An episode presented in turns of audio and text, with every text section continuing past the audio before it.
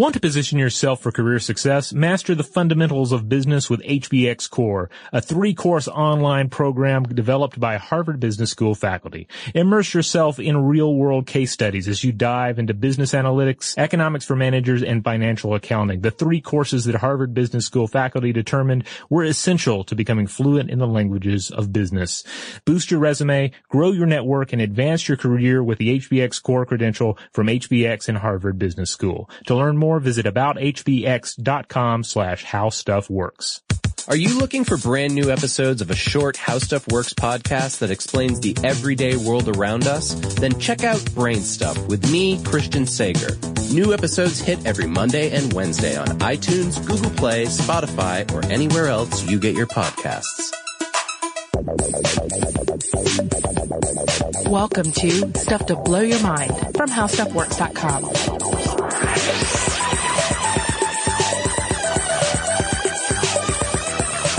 Hey, welcome to Stuff to Blow Your Mind. My name is Robert Lamb. And my name is Christian Sager. So we're recording this a week after the election here in the United States. Uh, and we're kind of reeling, not just from the election, but from the social media reverberations around it. And so Robert and I were talking about it, and we said, you know, there's a lot of research. We see a lot of research fly across our screens about uh mental health and social media. Let's do a dive and figure out what we know so far about this, because it seems like a topic, at least from my social media feeds, that people are interested in right now. Yeah, I mean, there's there's absolutely no escaping it, um, because here we are at the in the tail end of twenty sixteen, and uh, you know, just looking back on it, taking into account everything that sort of happened with social media. Let's see, we had billions of tweets and Facebook status updates about the U S election as they were happening. Yeah, no, um, I, I don't know about you, but like everything I'm seeing, not everything, but I'd say a good fifty percent of the people in my feed are saying like, sorry, I've got to take a step away from this.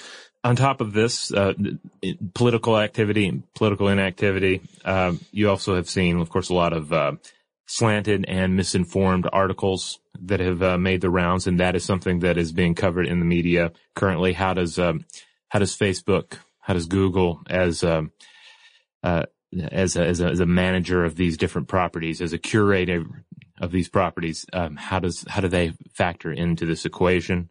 Um, you know, and. And, and of course, on top of that, we also had a, a really uh, good and a really uh, depressing season of Black Mirror, just to put it all in uh, perspective. Yeah. But, uh, you, but you know, we, we have to we come back to looking at social media and, and what its role is, this thing that we've created, this thing that we use uh, every every day.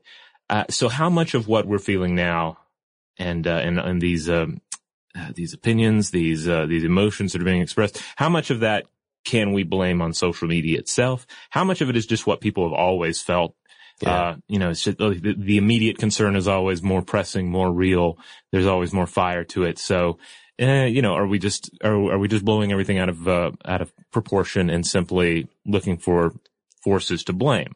Yeah, I think. Uh, well, we're going to really get into it with the research today, but I'd just like to say that I think that there's a certain amount of technological determinism that goes along with the idea that it's social media's fault, quote unquote. Yeah. Um, and from the research, the big lesson that I learned, and maybe, you know, at, at the end we'll revisit this, is that it's not the medium, it's how we approach the medium and what we bring to it. Um, and before we start, I, th- I think, like, I just want to share a little bit with the audience. I, I have personal social media policies already in place. I've talked about these on other shows before. I've probably talked about them on here before. Um, this one's a little weird. I only read Facebook, my Facebook uh, personal stream, if I'm in a bathroom. Yeah. I, it, that's my, my policy is I don't want to read it at my desk. I don't want to read it if I'm in my living room or my bedroom or if I'm on a bus, whatever. Uh, it stays in the bathroom and, and whatever it brings up for me, if it's anger or sadness or frustration or even happiness or whatever, I keep it there. Um, Now that's for personal stuff. We right. always advocate at the end of every episode, hey, visit us on social media. My job is to look at social media for Stuff to Blow Your Mind and How Stuff Works and our other brands. Yeah, I wish I could step away from Facebook really, but it's this thing I got to do every morning. Yeah, yeah. For work. Um, and I curate all my feeds, meaning uh for both Twitter and Facebook. So on Facebook, if I'm, quote, friends with a person and they're posting things that upset me, mm-hmm. then I'll do the, I forget what the terminology is, hide or, uh, I, I basically make it so I can't see their stuff, but I don't say to them, I hate you. I don't want to be friends right. with you. Yeah. Anymore. There's, uh, there's unfollowing. There's, there's yeah. hiding. There's requesting to see less of somebody. Yeah. I mean, that's the, that's the thing is that everyone engages, unless you're just a, a, like a, a rare and novice user of, say, Facebook or Twitter or what have you. There's always a certain amount of curation. You're choosing Damn. who to follow, then you're choosing who to unfollow or hide. The algorithm on Facebook is a, is, is accounting for your preferences, and oh, yeah. then you're getting this custom stream of information. And, uh, on Twitter, I make use of lists tremendously. I mean, I think I probably follow six hundred people on Twitter, and I actually follow less than one hundred people on Twitter because yeah. I have a list of what I actually look at. You know, I don't want to offend people by unfollowing them, uh, or, you know, I use Twitter for networking. Yeah. Uh, I, you know, so sometimes if, if I'm seeing stuff that's just overwhelming me, I say, you know what? You don't need to be in the list anymore. I'm going to, going to take a break from you for a little bit. Um, and all of this is, you know, in my posting, I just try to share things that I enjoy about the world, or communicate with people who are in my areas of interest. Podcasting. Uh, we talk a lot about horror on the show, things like that. And especially with people who are physically far away. I mean, I won't deny social media has been a great tool for me to meet people within our field and to make friends. Um, so again, like, there are problems here, and we're going to talk about a lot of problems that have been found with the research in this. But I don't want to be technologically deterministic and say, oh, Facebook is bad. You yeah. know? Yeah. I mean, I, I love Facebook as a, as a, as a method of, uh, sharing, uh, pictures of my, my son, pictures of my family, keeping up with, with, uh, with, with friends and family members that are far away. Yeah. Uh, and, and that's probably what I use it for, Facebook for the most personally, that and just sharing of things that relate to my interests. Uh, and then here at work, of course, for Stuff to Blow Your Mind, we share our content. We yeah. we curate content that fits either our show brand or sort of the loose host brand. So if you follow our, our, our Facebook feed, you'll see a lot of stuff that's not really attributed. But if something's like a little more of a Christian thing or a little more yeah. of a Robert thing, et cetera, then you're going to see uh, that we've we've tagged it. Or if the the statement on it is a little more in our individual voice. Yeah, we usually try to it. put our initials or something like yeah. that. Yeah. But, you know, it's basically comes to, uh, I really, I guess my approach to all the, the, the, the various social media uses is I, I use them as a way to share things that I think are pretty cool or I think are important.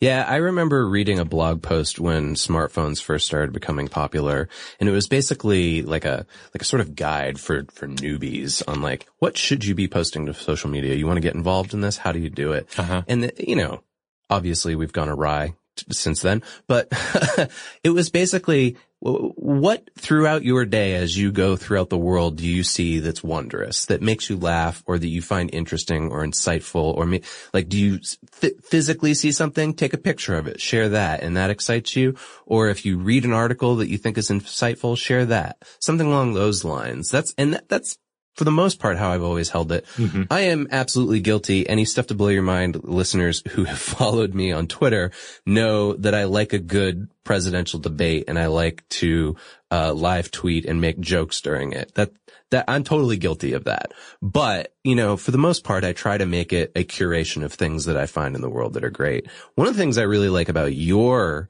social media feed is your wife's a photographer. And so there's always these gorgeous oh, yeah. pictures of either your family or stuff that she's shooting out in the world as you guys travel around. Yeah, yeah, I'm lucky in that regard, uh, because uh, the, the in- imagery is so important on social media. And uh, even though I know less about photography and how to work a camera than virtually anybody I know, uh, my wife does all that. And uh, we're able to get a, a good image out there. But, you know, that's that kind of ties into a lot of what we're going to discuss today. Yeah. It's the the image, the representation, the thing that you put out there. Because ultimately what we're getting around to with all of this is that your social media presence is kind of a, is, is a piece of you, but it is not the whole of you. It is a version of yourself. And then everything that you consume out there is a version of reality. So you have this yeah. creation of the subjective self, a creation of the subjective reality.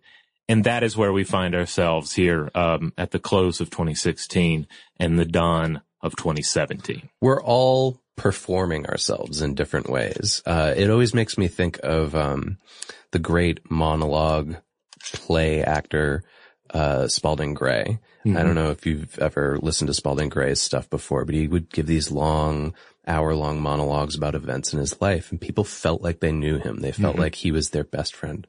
And he would say, that person who you're listening to on stage, that's me, but that's not actually me. That's mm-hmm. a performance of myself. And he committed suicide before social media really got big. Mm-hmm. So I would, I would be curious to see how, he, what his uh, opinion of Facebook or Twitter would be, because I think that we're all kind of doing the same thing now. Yeah. I mean, it, I've, I've read very compelling arguments that really, even outside of social media, where n- none of us are a particular individual, where there's kind of this chorus of selves, right? With some with louder voices than others, some with uh, with voices that are trailing off as we age, some with uh, voices that are growing louder.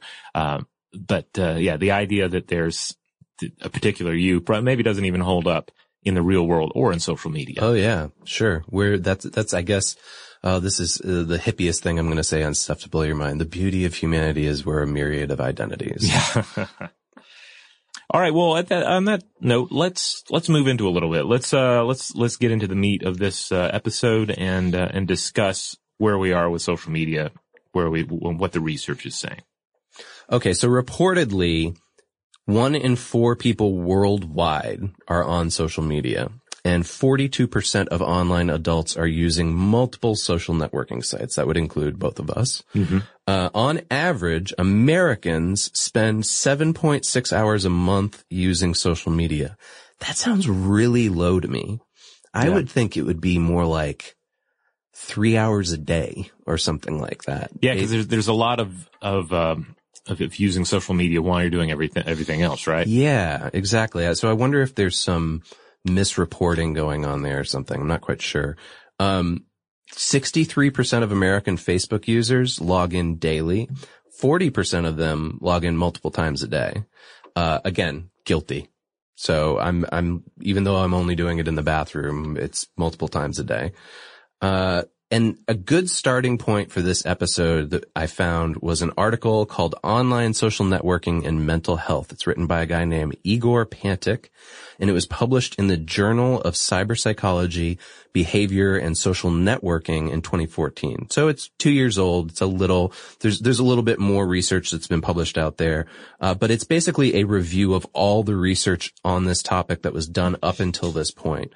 Uh, and so we're going to throw it in along with the research that we did for this episode. Before we get started though, let's, let's acknowledge it's difficult to assess social media's effects on mental health. Most of the studies that we're going to present here, they use an approach, a methodology of correlation analysis.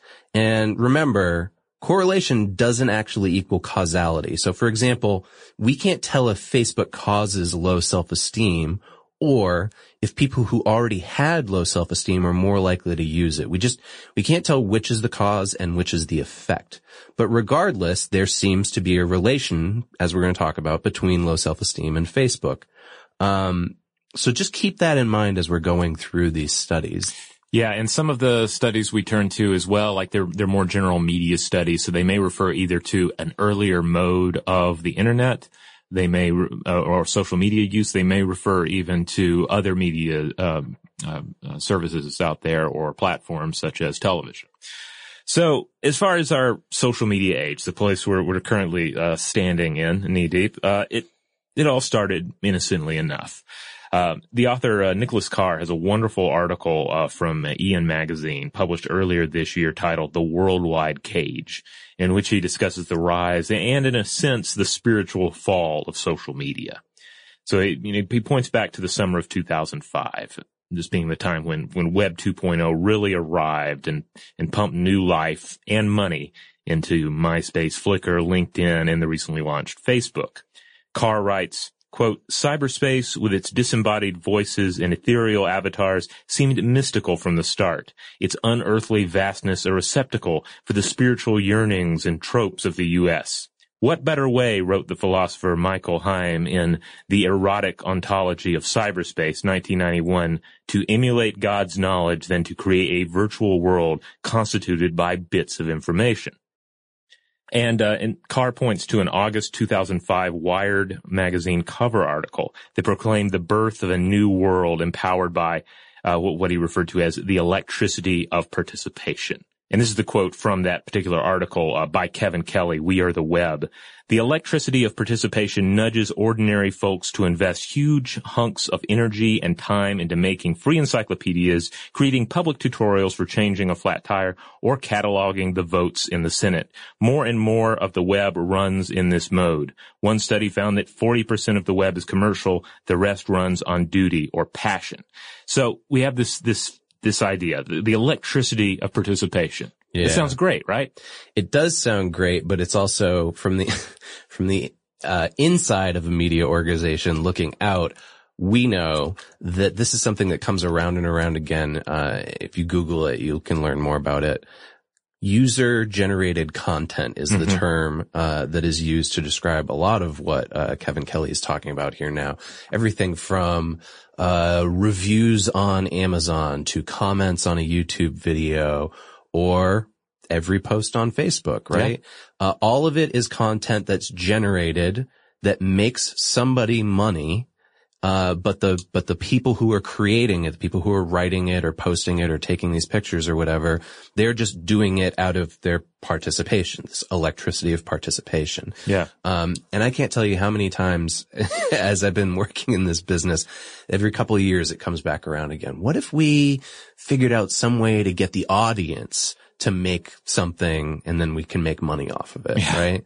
Well, it, and for me, the, the electricity of participation, it makes me think, certainly you can think of, of all sorts of positive modes of, of, of people getting involved, yeah. participating, and creating great things, creating some of the, the the most amazing things in human history. But there's also an electricity of participation to, say, burning a witch or something. Sure, so, yeah, yeah. It, so in these cases, uh, it's particularly what Kevin Kelly was talking about. It's really summoning up the like the best high-minded, futuristic ideas of what this could mean.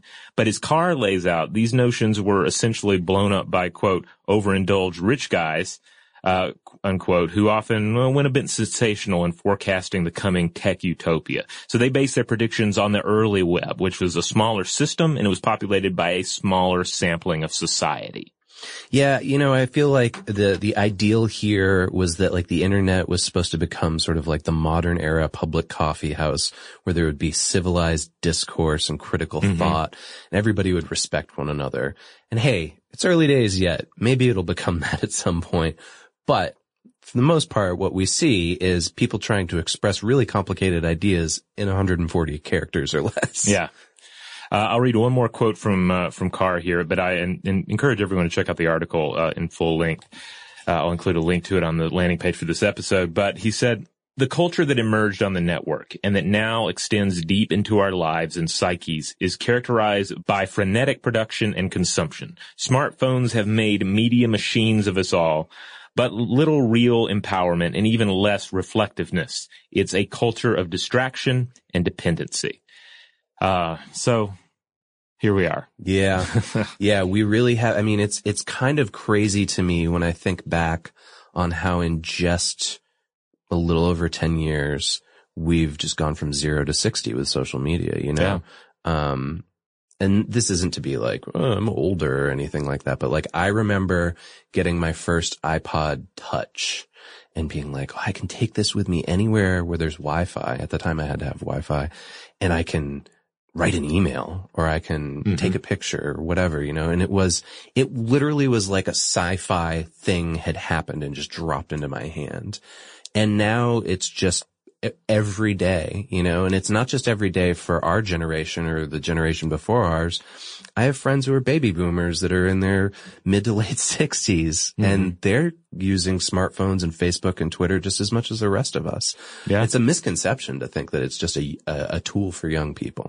Yeah, indeed. I mean, it's it's everywhere. It's it's throughout society. And and the the sci-fi aspects of it, I can't help but think back to uh, to Dune, Frank Herbert's Dune, and the the idea of the Butlerian jihad, where people rose up against against machines again, and were empowered by this notion that thou shalt not make a machine in the likeness of a human mind, which uh, was never completely fleshed out in, in Herbert's books, but it lends itself to different interpretations. Either yeah. the straight up Terminator robots are coming to get us idea, or machinery, technology has changed the way that we think too much. It's changed the way that we interact with the world, uh, the way we process the world, and that there is something uh inhuman about it that should be rebelled against. Well, I'll, I'll, I'm going to throw an idea out here, and then maybe let's go to an ad break. Uh, this is based on a recent sci-fi movie I saw. I'm not going to say the name because I don't want to spoil it. Uh, but we know there's a theory that language, different languages change the way we think. Mm-hmm. Yeah, yeah. So if you think of social media as a language, then of course the way we think is going to be, uh, malleable around that. Yeah, absolutely. All right. Well, on that note, we're going to take a quick break. And when we come back, we're going to jump back into, into the topic. We're going to get into some more research, some more stats, and see where we are in terms of social media sanity. The holiday's almost here. You don't have time to go to the post office. There's traffic. There's parking. It's going to be packed with everyone mailing holiday gifts and packages. So do what we do. Use Stamps dot com instead. With Stamps dot com, you can avoid all the hassle of going to post office during the busy holiday season. Everything you can do at the post office, you can do right from your desk. Buy and print official U S postage using your own computer and printer. Print postage for any letter or package the instant you need it. Then the mail person just picks it up. It's easy and convenient. Here at How Stuff Works, we use Stamps dot com. When we need to send out the odd bit of merch or correspondence, and we want you to try it as well. So right now, sign up for Stamps dot com and use our promo code STUFF. That's S T U F F for this special offer. You'll get a four-week trial plus a one hundred ten dollars bonus offer that includes postage and a digital scale. So don't wait. Go to Stamps dot com right now before you do anything else. Click on the microphone at the top of the homepage and type in STUFF. That's Stamps dot com. Enter STUFF and start mailing things. All right, we have returned. Okay, so in the late nineteen nineties, studies were originally published that indicated that the Internet's use had general effects on our social relationships and our participation in community life. The findings here were that uh, increased time spent online related to a decline in communication with family members, as well as a reduction of the Internet's user or the Internet user's social circle. And all of this led back to depression and loneliness. Let's step back from this for a second, though, and evaluate. These early studies weren't able to take into account the new ways in which humans were creating communication and social relationships outside of real life. Uh, and some of these studies really read to me like a long history of academia's phobia of new media when mm-hmm. it first comes up. Uh, think of television. Think of comic books even, right? right? All of them had this backlash when they had a surge in popularity. Now, for instance, these studies refer to social media interactions as being shallow and unable to replace everyday face-to-face communication. I agree that they can often be shallow. But there's also a possibility for meaningful, deep communication there that might not be facilitated in real life, especially for some people who maybe have uh, real-life social anxiety.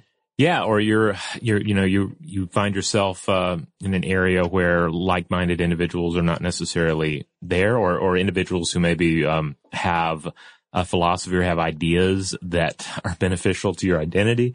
Um Yeah, I, I, I always have to remind myself, you know, it's, we shouldn't forget that there was, there was this time not long ago when there was this definite weird otherness to online society, yeah, uh, and, and relationships. Like I remember, uh, not to sound um, old or to sound like I'm trying to make myself sound like this was, you know, a vast uh, You're the distance. Wise sage. Yeah. yeah, yeah. But, you know, like what, ten years ago or, or so or more, like the, the MySpace era. Yeah. Uh, you know, I remember when you, you maybe were less inclined to mention that you met your significant other online because that would, that would be kind of weird. Like, oh, it's the yeah. kind of thing you would, in the best case scenario, you might make a, a, a an amusing rom-com about it, but it's like, what? You're meeting people online and dating them? Uh, there was a, a weirdness in discussing, uh, online friends versus real friends, like in, in maybe even processing it, like yeah. coming to terms with the fact.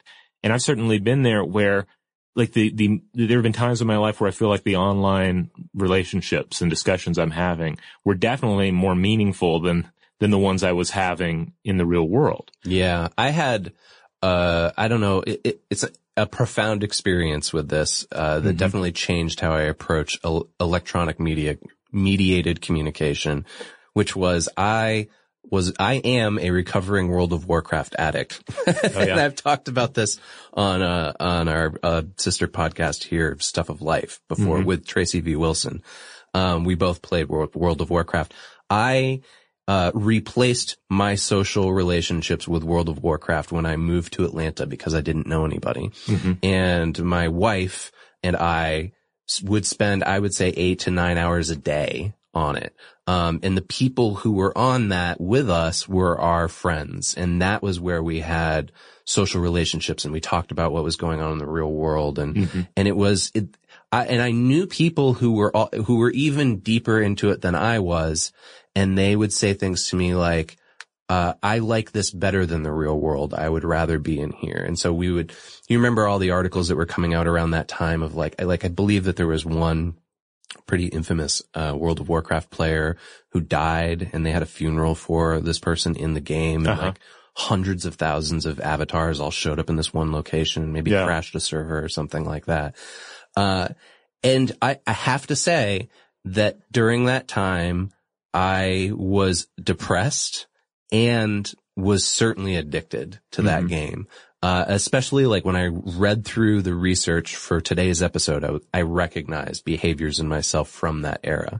Uh, that, that doesn't mean like I was like, oh, I'm never going to play video games again. You know, like right. we, we talk all the time on the show about video games and stuff like that. But, but immersing myself like that, the way I did it, it wasn't healthy. So do you feel like it was, it was more of a detriment than a coping mechanism? Cause, cause you can, I yeah. can also see like you could do the spin on it where you could say, hey, you, it was a, a kind of a lonely time and this was yeah. a social, um, am- umbilical cord to connect you to like a social existence. Yeah, it was both, frankly. I mean, like it was, it was one way to connect me with people. I had just moved to a new city, uh, where I didn't know a lot of people.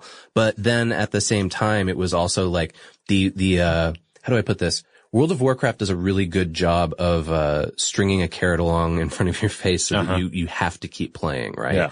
And sometimes it became outside of the social relationships. It was just like, I have to be on to do the thing. I can't miss the thing. Uh and man, did I see a lot of human beings have meltdowns in that game too. So uh it's just, it, it's interesting. I mean, also... Uh, if you, if you go and look, I'm sure there's probably a hundred dissertations that are written about, uh, social communication and World of Warcraft, but that's just my personal experience with it. Yeah. I don't have any personal experience with World of Warcraft, but I, I've certainly turned to games at times. Like I remember when the first Sims game came out. Oh yeah. I was yeah. at a, like a, kind of a, an, an unemployed, un, uh, unguided phase in my life. I want to say it was like the, it came out like the, one of the summers after I graduated high school. And I just wasn't sure what I was doing, but you could go in and play this Sims game. And it was, um, it, it got surreal and depressing pretty quickly when you realize you're sending your fake people out for uh-huh. job interviews and they're buying houses. And then you're like, God, what am I doing? And this, what am I listening to this, this awful ambient piano music? Um, do you want to hear a really, uh, messed up story about the Sims that'll probably make you think less of me? Okay. Okay. Uh, and th- that goes for you too, audience. Uh, when I played The Sims, I got addicted to it for about a month or so. Uh-huh. And what I would do is I was in a, a job that I was very unhappy in at the time. And I used The Sims to construct my office, uh, f- floor plan exactly like my office was. And then I would put Sims in who are all of my coworkers, including my boss, who we all really hated at the time. And I gave them personality attributes that were similar to what theirs were in real uh-huh. life. And then I would occasionally do things like my boss would, you know, go into the bathroom and I would freeze time and some, put a, put a cement wall in front of the door and, and lock him in there for a week with no food. Huh.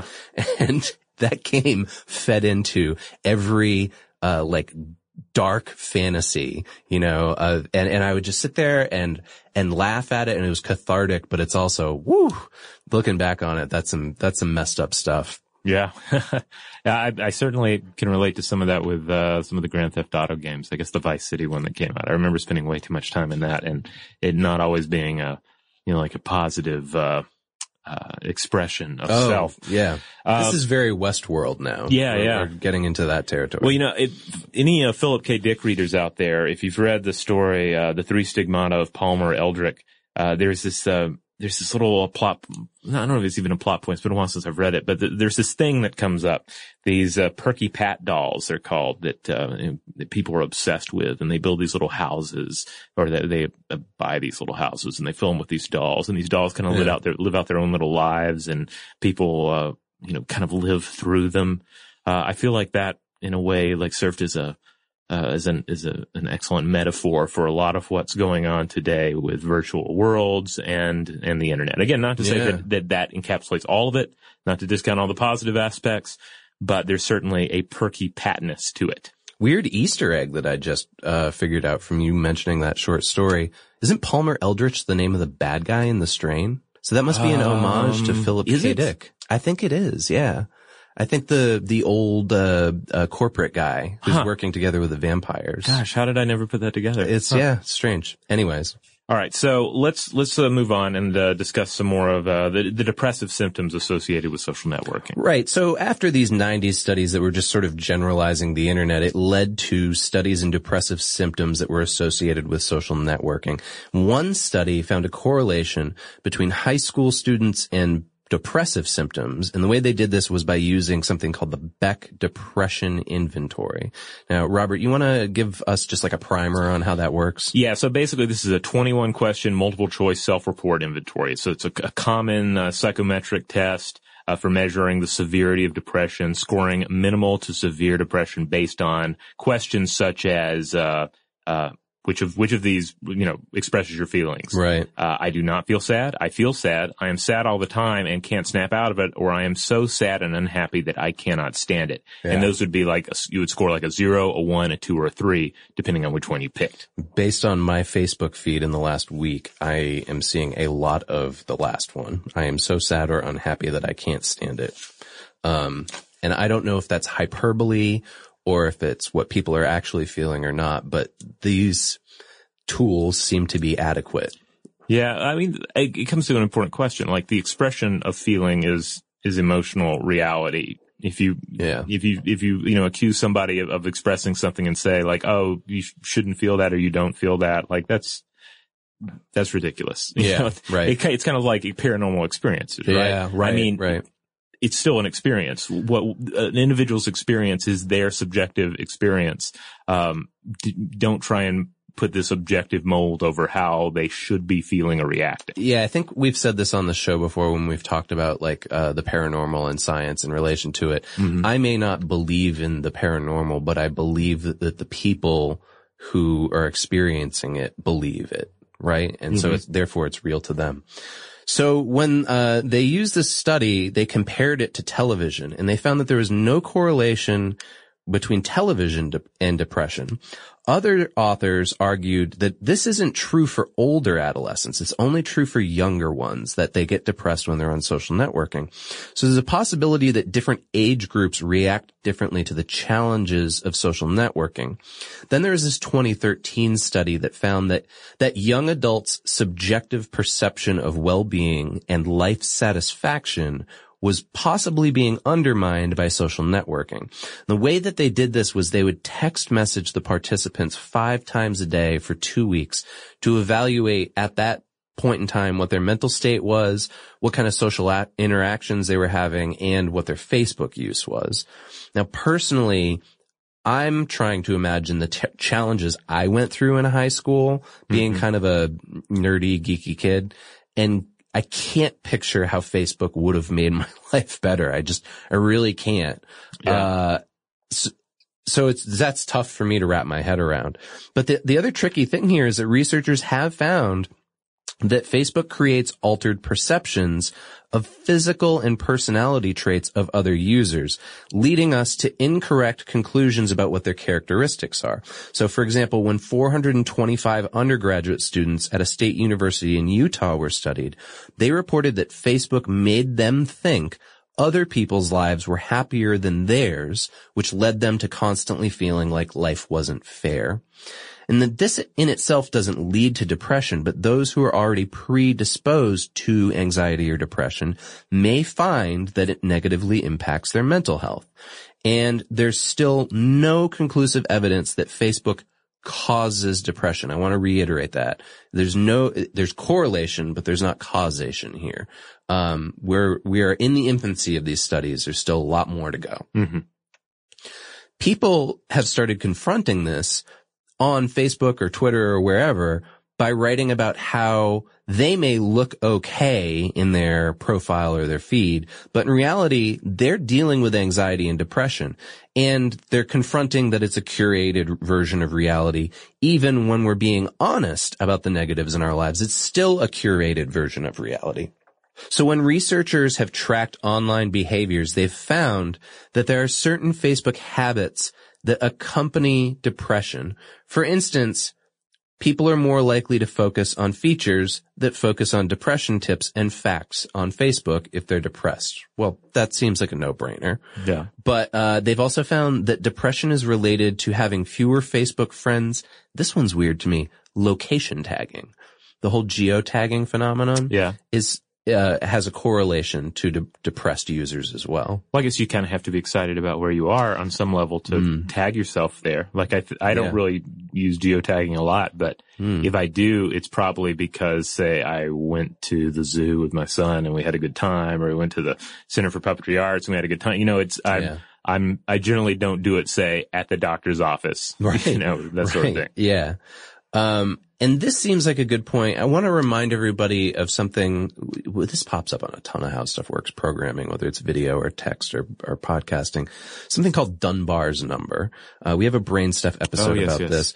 The way it goes is like this. Uh, it's a study. First of all, there's a study that indicated that the average American knows about six hundred people. Okay. Another study said, no, that's wrong. The average American only knows two hundred nine people. Well, why is there such a difference? Well, it depends on how well you actually know them. So in comes Robin Dunbar, who's an anthropologist and evolutionary psychologist from the University of Oxford, and he proposes that our brains are hardwired to have a cognitive limit on the number of people we know. This is based on the correlation between the size of a primate's brain and the size of its average social group. Now, for humans, Dunbar's number was one hundred fifty on average. This means you can only have stable social relationships with between roughly one hundred and two hundred people. Again, not conclusively proven though, okay? But when researchers at Indiana University analyzed the history of three million Twitter users, they identified that twenty-five million of these conversations where people maintained actual relationships only occurred between one hundred and two hundred people. So this seems, there seems to be evidence that's leaning towards this, that, you know, yeah, I've got six hundred people I follow on Twitter or however many on Facebook, right? But I'm really only having relationships that are like quality communication with somewhere between one hundred and two hundred people. Okay. But that's online, right? Exactly. Yeah. Well, and in real life too, right? I mean, mm-hmm. you have to consider a lot of the people. Frankly, nowadays, a lot of the people that are part of your real life world are also your online friends. Yeah, yeah. And I think I certainly don't know one hundred fifty people in my real life right. travels. Yeah. Like, like I think about, say, for instance, uh, you, me and Joe. Mm-hmm. Yeah. We work, we work together. We see each other. Like I see you guys more than I see, uh, like most of my friends. Yeah. So we don't, we don't actually interact like socially on social media all that much because right. we kind of don't have to. Yeah. Likewise, um, you've probably seen these uh, these little clouds of terms that come up where people show like what they were Facebooking about this year, and yeah. and you know it'll yeah. be the the big word, word in the center, yeah, the yeah. word clouds. So so like I, I found this this trend with a lot of people where like the thing in the center of their life was not their significant other, right? And on one level you might say like, oh, well, why why wasn't your your wife, your husband, et cetera, uh, in the center of your cloud in big bold letters? Well, I think a, a part of that is that, like, the relationship with your significant other goes beyond, yeah, it goes beyond yeah. Facebook. You see them every day. You're talking to them. Yeah. Uh, so you're not having to tag them necessarily, you know, in a post all the time. Yeah. I mean, my wife is one of the few people who's privy to what my actual life is like, right? Yeah. She knows about the ups and downs. Uh, so I don't need to post to her. I mean, we do, we chat on Facebook occasionally and stuff like that and make jokes, but, like, you know, she knows what's really going on with me. I know what's really going on with her, so we don't need to have that mediation in between. Yeah, yeah. So, it, but sometimes we lose sight of the, that fact that, totally. that the, the, this, the social realm and the social media realm is not the be all. And it's not also, it's also not a one to one reflection of what our social life consists of. Yeah. So let's also remember this. There's other research that's out there that online communication with friends and family is associated with a decline in depression and can strengthen social ties to benefit mental health. So there's contrary views here. Uh, once again, I think it's how you're using the medium, not necessarily that the medium itself. Um, it, yeah, it, it, it So there's this twenty fifteen Pew Research study. We bring them up all the time on the show. They're the, I call them the masters of surveys. They, uh-huh. they do all the surveys, and they've got all this data on um just, just contemporary life. Uh, and they did a survey to establish whether and how much social media is stressing people out. And to this end, they used a different scale. It's called the perceived stress scale to quantify how people were upset, maybe out of control, feeling stressed, nervous, irritated, or they were unable to cope with things in their lives. And these were their findings. Those who are more educated and those who are married or live with a partner have less social media related stress. So that's interesting. That relates to what we were just talking mm-hmm. about, that you've got somebody to sort of be yourself with, I suppose. The frequency of social media use has no direct relationship in men. And what they mean by this is that men that they've studied would have the same level of stress regardless of whether they were using social media or not. But in women, the use of some technologies is actually tied to lowering stress for them. Huh. Uh, social media users may be more aware of stressful events happening to their friends and family, and they perceive higher levels of social support within these networks. Generally, we see this as a benefit, right? It's mm-hmm. sort of like Uh, returning to the sort of, uh, what, what's the term? Like, uh, world village. Yeah. You know, that kind of thing where we're, we're interacting as if we do physically live in proximity to one another, even though we don't. So it, it's seen as having a benefit, but, but what if it comes at a cost? So the average adult they interviewed experienced five out of twelve possible stressful events solely through their family and friends on social media. So social media users are much more aware of major events in the lives of the people close to them, but also they're getting this surge of all these bad things are happening, all, all these major quote-unquote negative events are happening. Oh my God. But when you pull back and you look out at the lens, it's like, well, they're not all happening on your street. Right. They're all, they're just happening in the world. Right.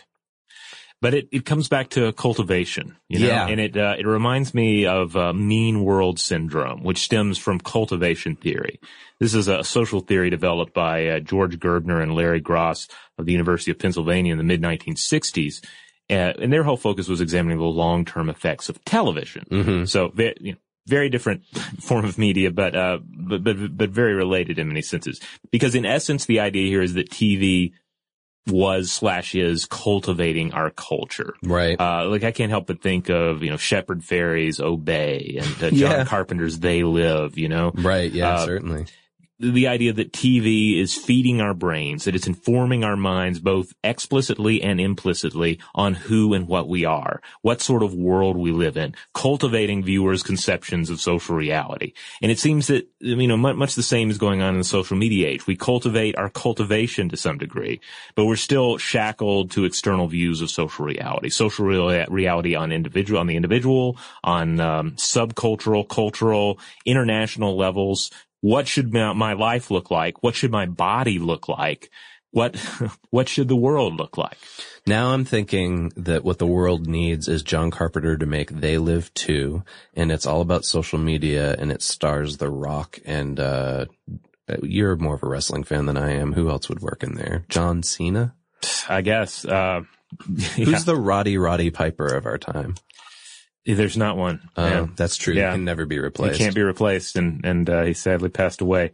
Um, but yeah, we need a Roddy Roddy Piper, somebody who's willing to to fight through the uh, subjective reality that mm-hmm. our um, that that social media and uh, and the media is uh, reflecting on us. Someone to pass us the shades. Yeah, absolutely. So, all right, before we get into whether social media is quote unquote destroying our self-esteem, let's back up. What's self-esteem? It's defined generally as the evaluative component of the self, the degree to which one prizes, values, and approves of or likes oneself. And it's crucial to maintaining quality of life. If you have low self-esteem, that leads to depression. It can also lead to eating disorders and addiction and other uh, health problems. Now, one explanation for a negative relationship between social networking and self-esteem is that self-presentation is the primary user activity there, and it seems like narcissistic behavior to us if we're watching it from afar, right? So a study of one hundred Facebook users at York University found that individuals with low self-esteem are more active online promoting their own content. But another study included groups of students part- who were participants and exposed them to, first, a mirror, and then second, their Facebook pro- profile, and third, a control setting. And the results show that there were positive effects on their self-esteem for Facebook. Uh, Objective self-awareness theory basically suggests that any stimulus that causes ourself to become an object, like looking in a mirror, for instance, will lead us to a diminished impression of ourself. Now consider when you're looking at your own Facebook profile, you're looking at photos, biographical data, your relationship status, all of this. So some people theorize this may lead to a reduction in self-esteem. So again, we've got some contrary uh research and points of view going on here. There's also something called the hyper-personal model, and it proposes that there are advantages to computer-mediated communication for self-esteem. The argument here is basically that online you have the time to select the aspects of your character that you believe will be viewed most favorably by the receivers of your content. When you contrast this to your real-life interactions, you don't have the time to constantly present your most positive features to the people around you. So social media may even spread happiness in some situations. So we we talked about that uh, Pew Research study that said that women find that uh, it increases their their their happiness. Happy status updates encourage others to post happy status updates about themselves. And some some researchers even worry that it could cause something that they're titling the epidemic of well-being, that there's oh, heaven forbid, too, right? too much yeah, uh, of showing how great your life is in the world. Uh, this is interesting because this will, this is something that will definitely come up, uh, later again in the podcast, uh, yeah. when we're specifically discussing, uh, Facebook's, uh, utilization of their algorithms. Oh, yeah. Uh, all in all, uh, again, this is super complex. Uh, it doesn't necessarily seem that the medium itself is inherently leading to poor self-esteem, but the habits of being competitive, comparing your achievements with others, incorrectly perceiving others, as well as jealousy and narcissism can all contribute to negative self-esteem.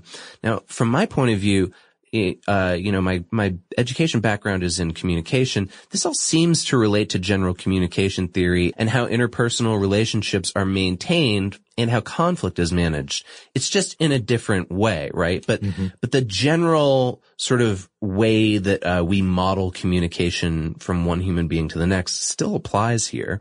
Uh, some studies even indicate that social networking sites may actually be a useful tool in identifying individuals with mental health issues. And I wrote next to this, you think? After looking at my Facebook profile for the last year, I think some of the people I know who might have mental health issues are starting to realize that themselves. But there are indicators that there's fewer pictures, less communication, but maybe they have a really long filled out profile and fewer friends.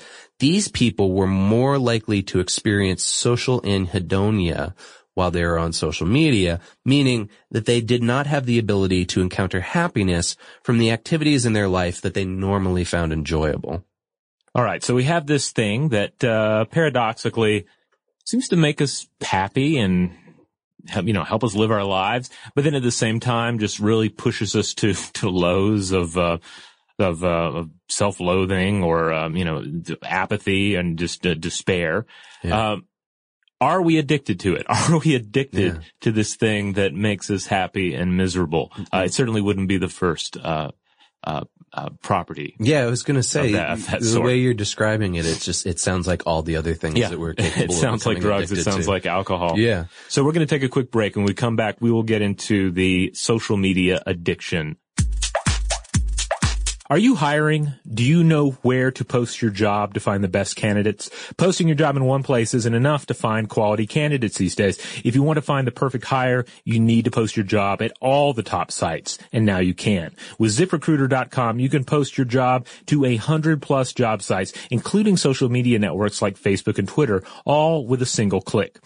Find candidates in any city or industry nationwide. Just post once and watch your qualified candidates roll into ZipRecruiter's easy-to-use interface. Face. No juggling emails or calls to your office. Quickly screen candidates, rate them, and hire the right person fast. Find out today why zip recruiter dot com is used by over one million businesses.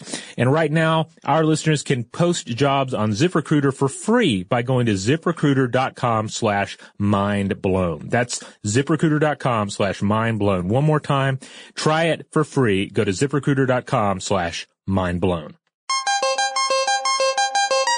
Okay, we're back. So the big question here on the table is, are we actually addicted to social media? Well, whether or not it's addictive has not been debated for very long in psychiatric literature, but what would define it is if social media users had a mental preoccupation with social media that leads to their neglect of other social functions, whether that's family or real-life friends.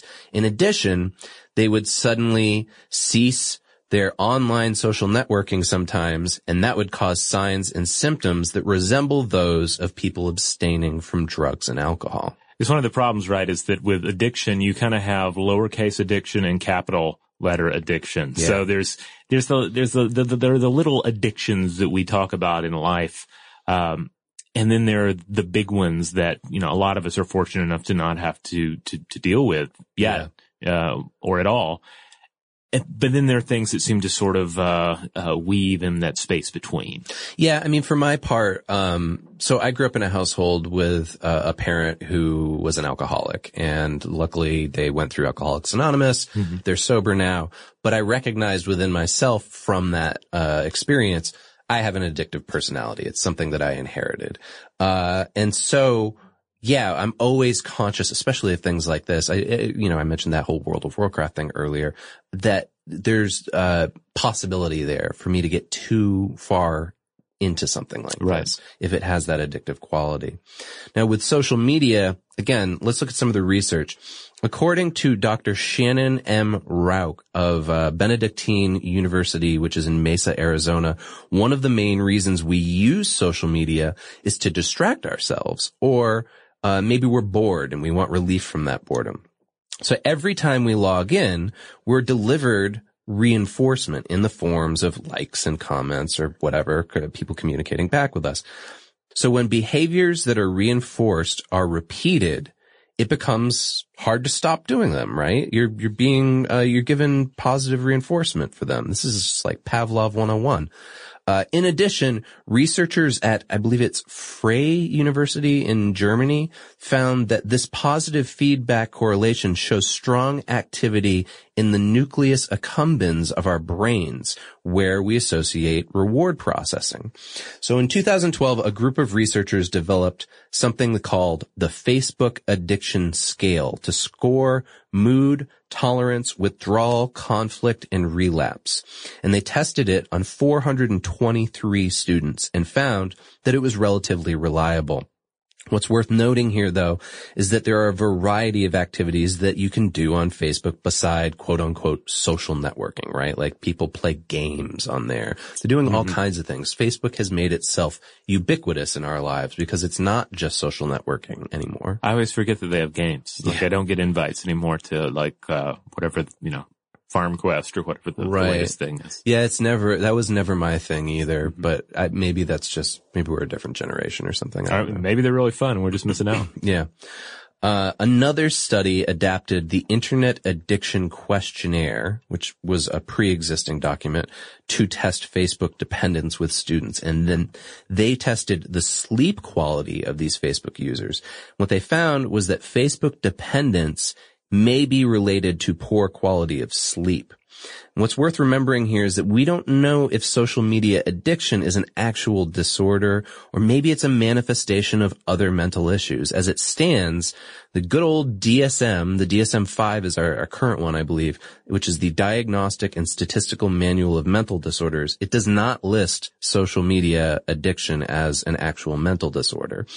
If it is an addiction, per the latest revision of the International Classification of Diseases and Health Problems, it would have the following symptoms: a strong desire or sense of compulsion, difficulty con- controlling consumption behavior, and psychological withdrawal after reduction or cessation. I can, I can relate to all of those. Yeah, me like, too. I think I've mentioned uh, on past episodes that when uh, it was January of twenty sixteen, went with my family to Jamaica, oh, yeah. and uh, our our crappy phone plan just did not work at all mm-hmm. on, on on the island of Jamaica. Uh, so. I just did not use my phone, and it was it was it was maddening at yeah. first. Like I kept like reaching for my pocket to make sure it was there, and and it took it took a couple of days to sort of move through the idea that I was not connected to this thing anymore. Right? Yeah, yeah, absolutely. I mean, uh, I know I've talked to Joe about this before. Well, Joe, uh, not to speak for him here, but he, for the most part, doesn't use social media, I think, mm-hmm. because of a lot of the things we're talking about here. But he's definitely taken, like, internet vacations, you know, mm-hmm. where uh, I, I've done this before, too, where you, you get you rent a cabin in the woods somewhere. You have your phones, but you just don't look at them for a weekend or mm-hmm. something like that. And it uh, can be cathartic. Yeah. Uh, last thing here, Doctor Cecil Andresen from the University of Bergen in Norway has developed the Berg Facebook Addiction Scale, and they use six criteria to measure this thing. What they found is that people who are already anxious and socially insecure are more likely to use social networking.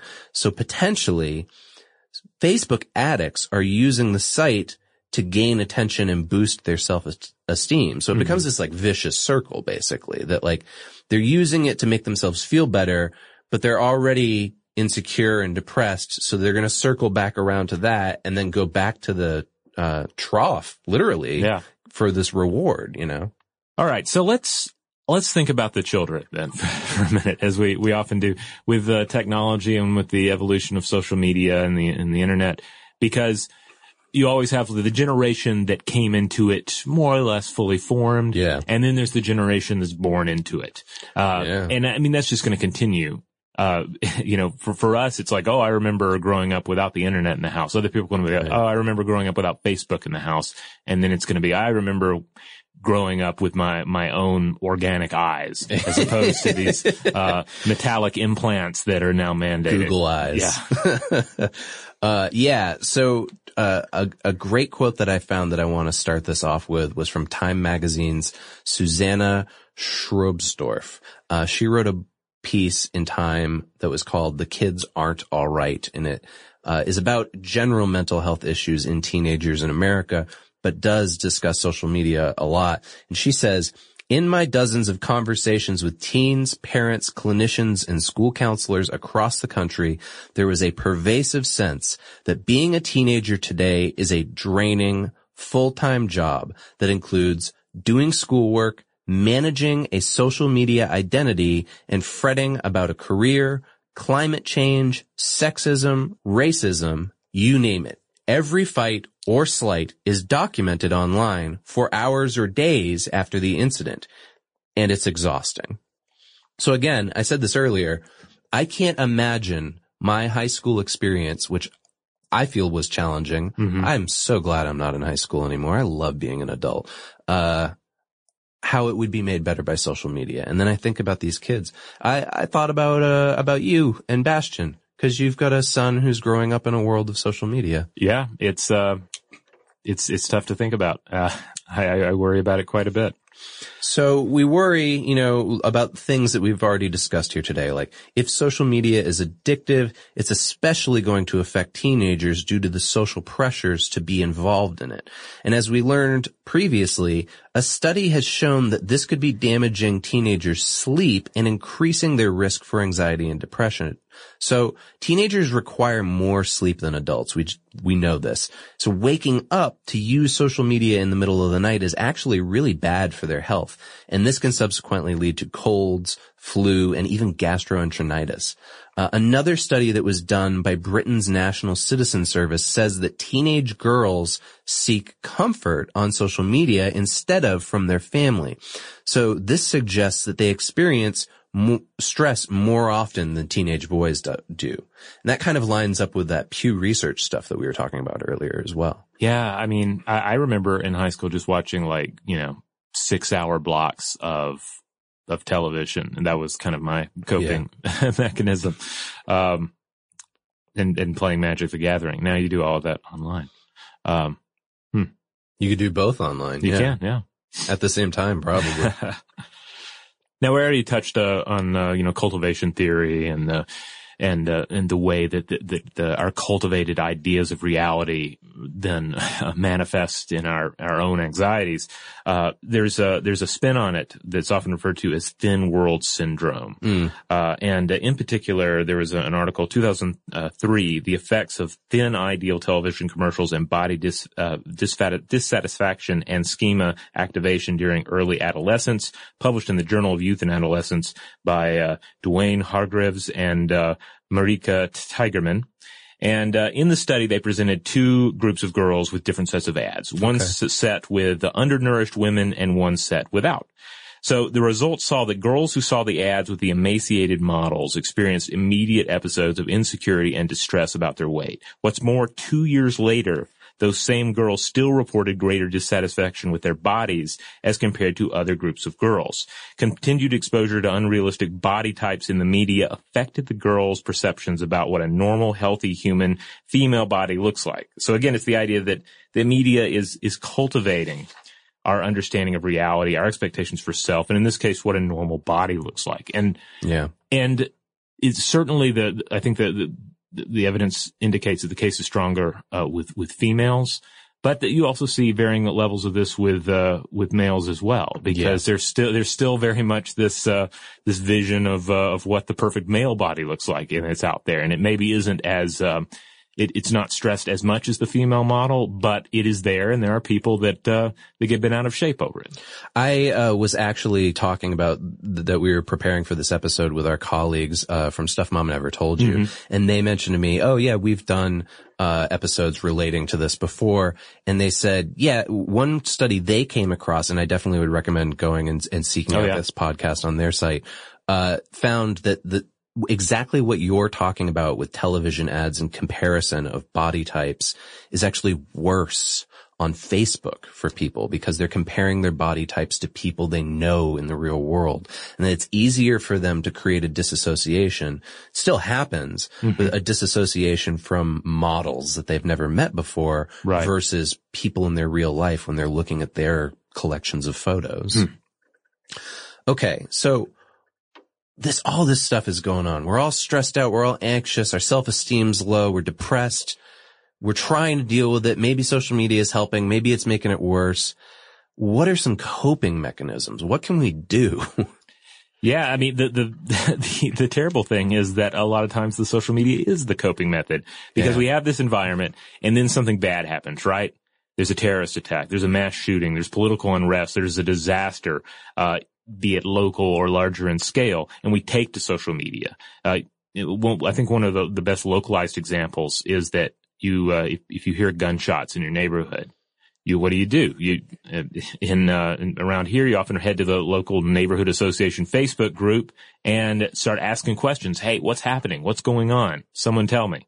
Yeah, uh, I don't know about other cities, but here in Atlanta, uh, and this is no slight to our news organizations, but we don't really have reliable news sources that can very quickly tell you what's happening on the ground, especially in your neighborhood. Yeah, I mean, uh, the the Atlanta Journal-Constitution is great, but they're not going to have an up-to-minute story about the noise you just heard exactly. to tell you that it was just a transformer exploding. Especially, and and not a transformer robot. Right. You mean, uh, I would hope they would really pick up on transformer robot stories. Uh, but this is especially true if you hear gunshots, which unfortunately, I guess you're getting a little insight into what the neighborhoods are like that Robert and I live in. But uh uh for me personally, when we hear gunshots, we turn, like you said, to Facebook or uh, Nextdoor is the thing. And in fact, I, I finally, after doing all the research on this, I was like, all right, I got to sign up for Nextdoor so I can go to my neighbors to find out information. Mm-hmm. And this is just one example of how social media is replacing our investment in journalism, right? Right. We're defunding journalism, and instead we're turning, again, like I called it user-generated content earlier. I don't know if my neighbor down the street actually knows if it's a gunshot or not, but I'm going to go to nextdoor dot com and see what he has to say about it, you know? Yeah. Uh, so yeah, it's, it, it, it's a confusing time. And all of this is coming from a biologically authentic place.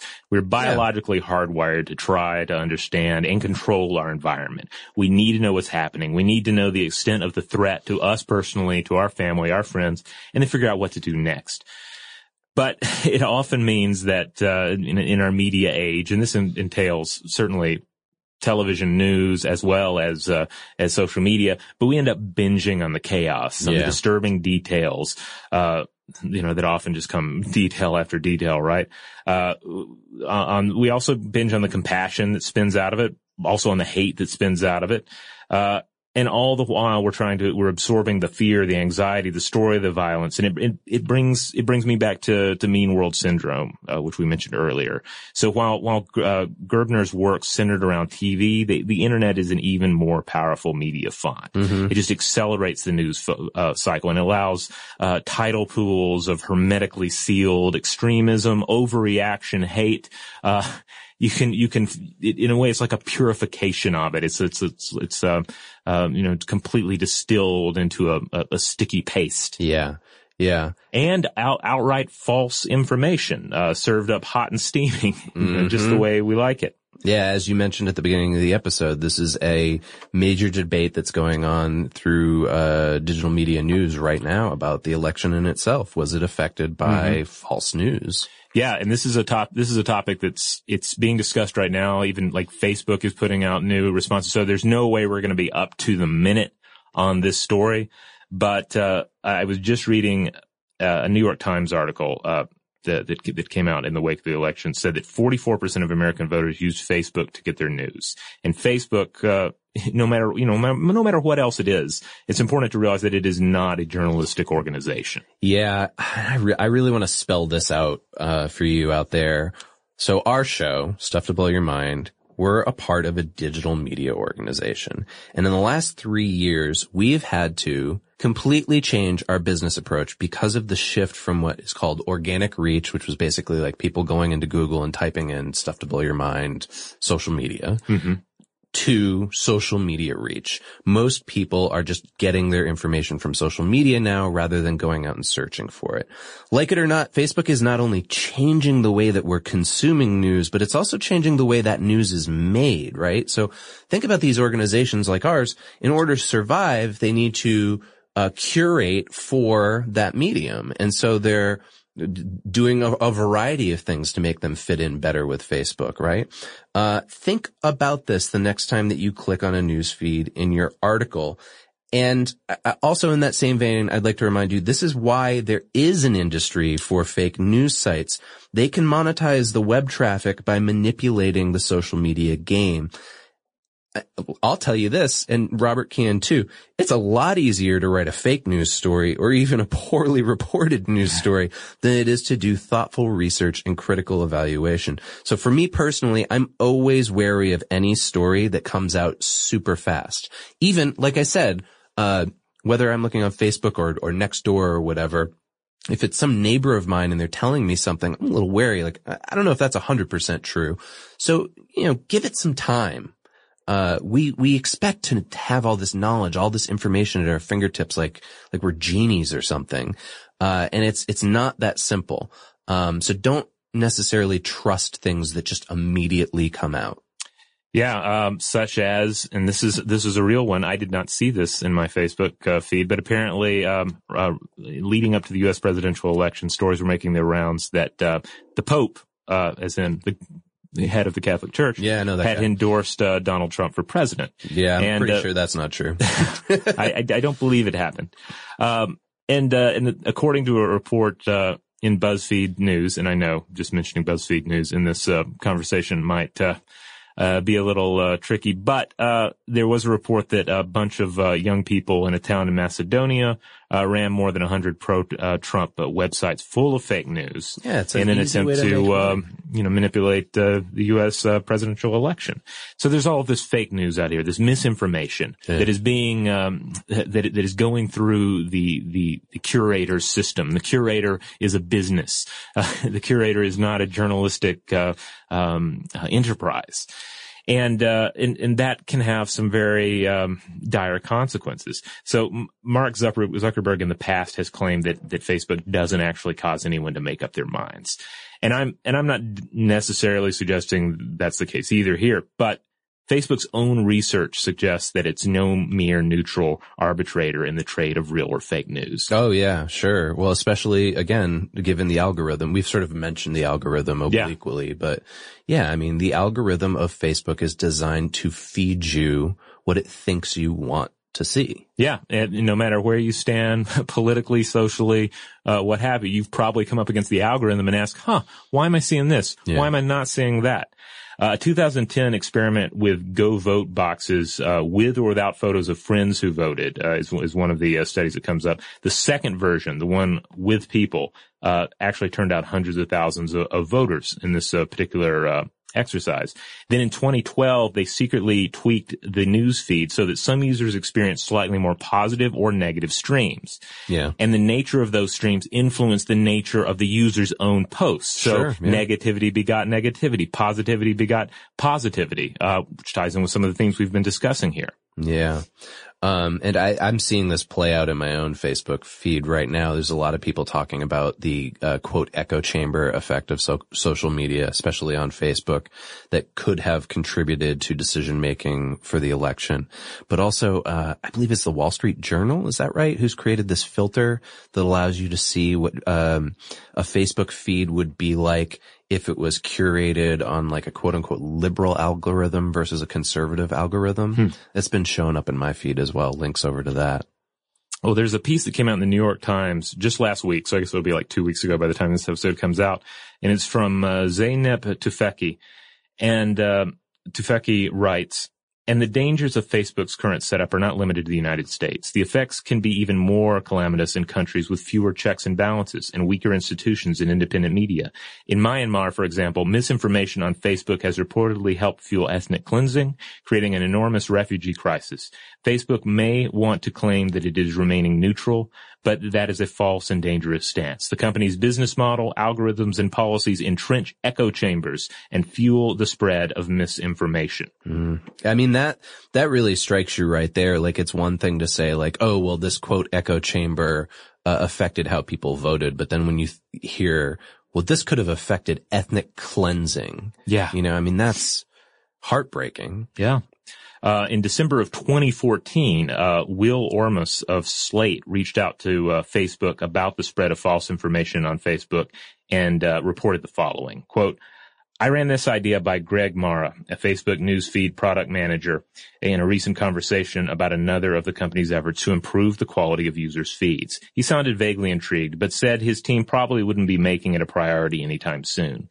Uh, quote, we haven't tried to do anything around objective truth, Mara mused. It's a complicated topic and probably not the first thing we would bite off. Hmm. So, yeah, objective truth. yeah. Yeah, why why get involved in that? Uh, and then uh, I also ran across an excellent piece in Ian Magazine from Liz Lenz, and um, they shared the following, quote, facts are at our fingertips, but instead of liberating us, they seem to become a casualty in the war of ideas. My husband has an aphorism that states, if you Google long enough, anything becomes the truth. That's nice. I like that. uh, and none of this even takes into account the rise of bullying and trolling on social media. We're just talking about the mental health issues yeah. that are brought to it originally, not even the ones that are that are coming out of it. The majority of those on social media are under thirty years old, and most of those are adolescent.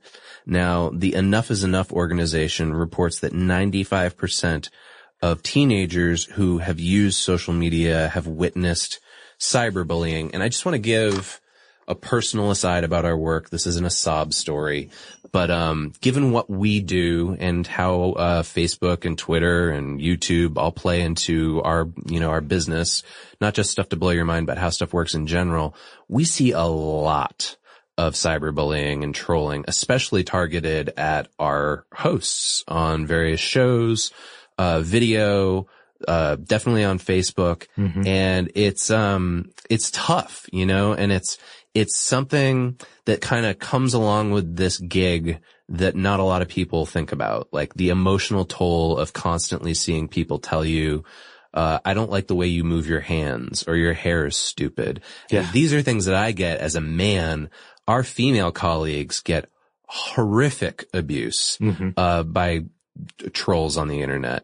Now, how do you cope with that? How do you cope with all of this? I often say, like, man, I wish we just had like a, a, a, a Counselor Troy here in the office that we could go to to talk about this stuff. Um, is it realistic to just go completely cold turkey off of social media?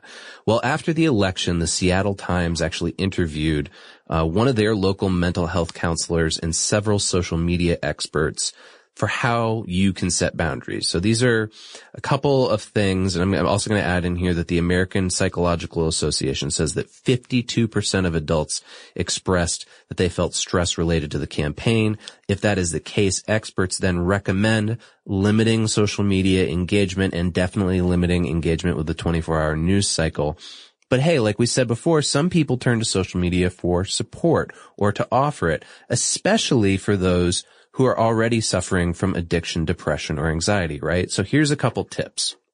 One is ask yourself if you really need to log in, right? I found myself doing this today where I was just like sitting there kind of hanging out with my dogs, and I, I popped Twitter on and I was like, I don't need to do that. I'm just, I'm just doing it out of habit. Well, log in is an interesting thing to bring up here, because log in and, and it bring, brings to mind the idea that you're actually inputting your password, that yeah. you're, you're sticking a key into the, the horrible box that you keep under your bed. Um, uh, and either, uh, either way, like this is, this decision to unlock it is, is in play. Yeah. But for the most part, like our, our browsers remember our passwords. It's like the, it's just this thing you do. I mean, how many times have, Have, uh, have, have you, the, the, the listeners, uh, found yourself just at the site that you go to every day? It's just like a muscle memory thing. And then yeah. you're there, you're reading it, and you're like, what am I even doing here? I was here five minutes ago. There's not even any new content to look at. Exactly. Yeah. Uh, so th- just think to yourself, and I've been doing this in the last couple of weeks, maybe there's something else you can do, right? For instance, I've been listening to music a lot more. Oh, yeah. Uh, rather than going onto social media. I, Uh, I finally invested in one of those subscription services, and I'm just listening to a lot of new music and listening to a lot of music, old music from when I was a teenager that I don't have anymore. And yeah. I, it's just been, uh, that's been very helpful. Maybe you could play a video game, you know, uh, w- or hey, here's a novel idea, exercise, uh, uh, or call a friend up, you know, uh, I have a friend. A number of these can be done at the same time. Yeah. I mean, I could, uh, play video games and talk to my friends at the same time. That's often how I do have phone calls with them. Uh, but, uh, you know, it, so that's one thing, is like, just always, you know, ask yourself, do I need to be doing this? Then here's the thing. If you're still going to use electronic devices, prioritize which sites are important to you, and then set a time limit for yourself to log off. Don't just scan. We're, we, I do this so often, mm-hmm. especially given the nature of our work, where I'm just scrolling and scrolling and scrolling and looking for the next fix. Yeah. Right. Uh, I'd also throw in, turn off those updates if you don't. Yeah, oh, I, I've already, yeah, I don't have any of that stuff. Uh, decide how much time in your day is devoted to consuming news in whatever form, whether that's social media or on television. If you're really committed to getting a fix of news, look for well-written, well-reported articles, especially by someone who has views that oppose your own, okay? Try thinking from another person's perspective. Even if you totally disagree with them, if it's well-written enough, it'll at least give you pause for consideration. Uh, also, decide what to keep out of your feed, right? Skip past the disturbing images or video uh stuff that's in your feed. Acknowledge that some people are more important to you than others, so you know who to respond to and who to ignore. And you can always, as I mentioned at the top, as I do, quietly unfollow or unfriend people. I use lists for this on Twitter. It's great. Curate your feed. You become responsible for it yourself, and it's Um, it's just better for your mental health overall. Yeah, and I, I want to drive home, too, that, uh, again, remember that the person that a, an individual is online on Facebook, that's not the, the sum total of who they are. That's no. just one aspect of their person. And so there there there may be situations where you say, you know, I'm I'm still totally friends with this person, but, you know, maybe all they do is share uh turnip recipes on mm-hmm. their Facebook. And you love them, but you're just not into turnips and you're not into turnip recipes. Yep. So maybe this is just not the platform where your friendship exists. I absolutely have relationships like that. Uh, and look, if you've got to engage with people, try to do it positively. Either like those other people's posts or share something that you found inspiring. If it's a political matter, try using a neutral tone. I know it's tough right now. I know it's real easy to say that and it's difficult, but present evidence-based information in your posts. Or, hey, here's something you could do. Get involved in constructive causes by signing petitions or writing letters or calling politicians or, or getting involved with some local group that you support. Uh, the first thing that I saw when I um, joined Nextdoor this morning was mm-hmm. that there was a long post of my neighbors talking about, hey, what local groups can I go out and volunteer for and get involved? Like, I feel like I need to do something. Yeah, and that allows you to act, to, to do actually act uh, from, from a position of uh, of, uh, of of of optimism. Yeah, you know? because yeah. it's it's difficult to to act from a state of pessimism. And the last coping mechanism I would say is don't let yourself start worrying about something that may not have actually even happened.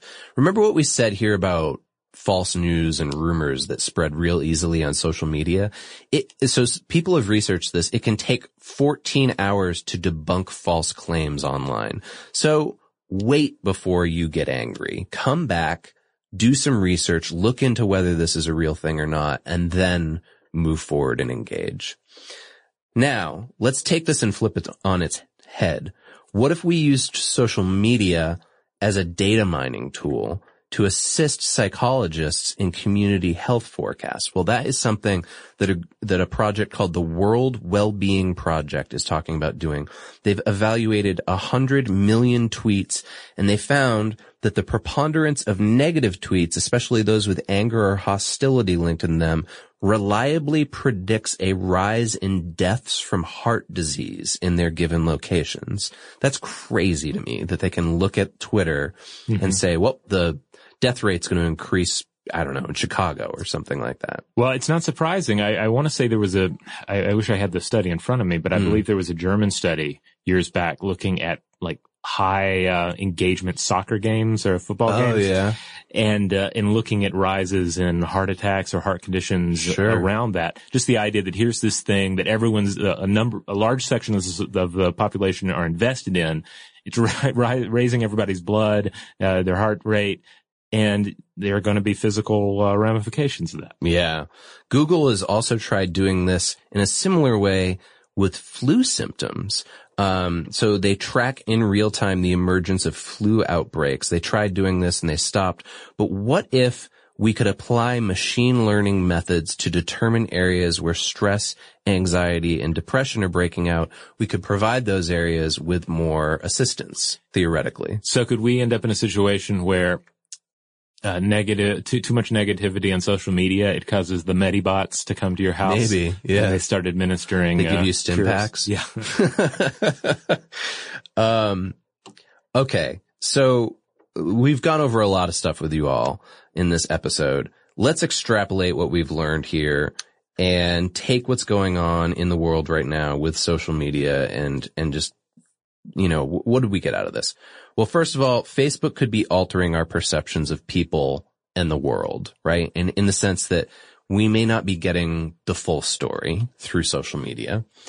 And, uh, you know, beyond mere perception, uh, there's an ongoing conversation. To what extent is Facebook empowering the dissemination of, of false information, building at times dangerous perceived realities for its users? Again, this is something that is an ongoing conversation. Yeah. And this episode is not going to be standing on the cutting edge of that, as there's a, a, oh, a yeah. week delay in it coming out. Uh, and look, if you're already anxious, using social media could make your self-esteem even worse. So consider that before you hop on.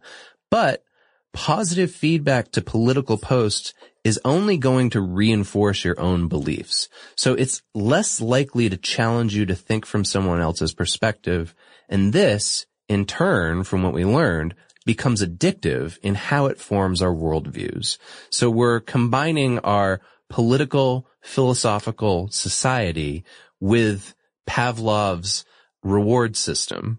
Mm-hmm. And that seems dangerous. Yeah. It does. um, as a final note, uh, my personal advice, get a fish tank. Fish tanks are great. Oh, They're yeah. so soothing. They're so great. That does sound nice. I don't know how I've been living this long without a fish tank in my life, but I'm loving it. So, uh, here on Stuff to Blow Your Mind, we wanted to, uh, take this opportunity, uh, to advocate for a group that would be related to this, an organization ourselves that we looked into and that we feel like we'd like to support. And the one that we found for this episode is called Stomp Out Bullying. And they're a group that is the leading national bullying and cyberbullying prevention organization for kids and teens in the United States. They focus on reducing and preventing these things, as well as sexting and other digital abuse. Uh, they educate, educate against homophobia, racism, and hatred, uh, decrease school absenteeism, and deter violence in schools, online, and in communities across the country. Um, we were looking at this this morning, and it seemed like a great way to, you know, if you're feeling, I need to do something, this is, this is something to take a look at. They've got seven ways that you can make a difference by, by, you know, working together with their group. Of course, the easy way is you can donate, uh, give them money. Uh, you can also participate in their campaigns. They have these various campaigns that help with bullying prevention. Um, they have an online store where you can shop, and that's kind of like combining the donation with, uh, getting something that you can, I don't know, wear or give to somebody else out in the real world. You can also volunteer. Uh, they actually have a, a help chat line and peer mentoring groups in schools to help raise awareness about bullying. So you, maybe you want to participate that way. And then finally, they partner with corporations, media, and celebrities Uh, it, it, to end bullying. So if you're, uh, any of those three things, if you're a corporation, a, me- a media entity, or a celebrity of some kind, maybe you want to participate in this. Yeah, yeah. So they seem like a really good group. They're doing a lot of good work. So we wanted to highlight them here real quick. And we would, uh, we'd like to do more of this in the future. So, uh, if there are any, uh, uh worthy causes out there, uh, groups, nonprofits that are engaged in some real, you know, positive efforts in the world, let us know about them. Yeah. And, uh, and, and we're gonna, we're gonna try and make this a, a regular thing here on the show. And here's the irony of it. How do you let us know about it? Well, social media. Oh, yes. Uh, so yeah, we're on Facebook, we're on Twitter, we're on Tumblr, and we're on Instagram. We are trying to make those positive places. Uh, we, Do, we sometimes do live video performances where we talk about um, monster movie trailers and yeah. how they relate to the science that we talk about on the show. Sometimes we share links to things that we're pretty excited about. Uh, sometimes we just share, I don't know, I, I like to take photos of bizarre things that I find while we're doing research to give people a hint as to what's coming up on the show. But those are all places where you can reach out to us to talk to us about um what we're doing on the show, provide us with some feedback, or like Robert said, tell us about another organization that maybe we can promote here. Uh, the, all those are in some way or another blow the mind. Yes. And hey, if you want to cut all that out, just come straight to stuff to blow your mind dot com. Yep. A social media free website, a celebration of everything we do, all the episodes, the podcast, the blog post, you name it, it's there. There will also be links out to our social media accounts, but you don't have to click on those. You really don't. Yeah.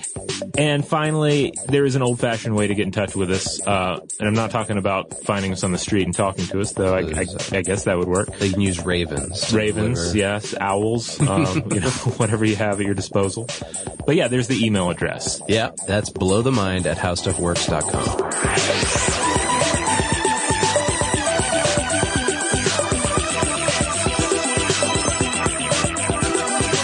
For more on this and thousands of other topics, visit howstuffworks dot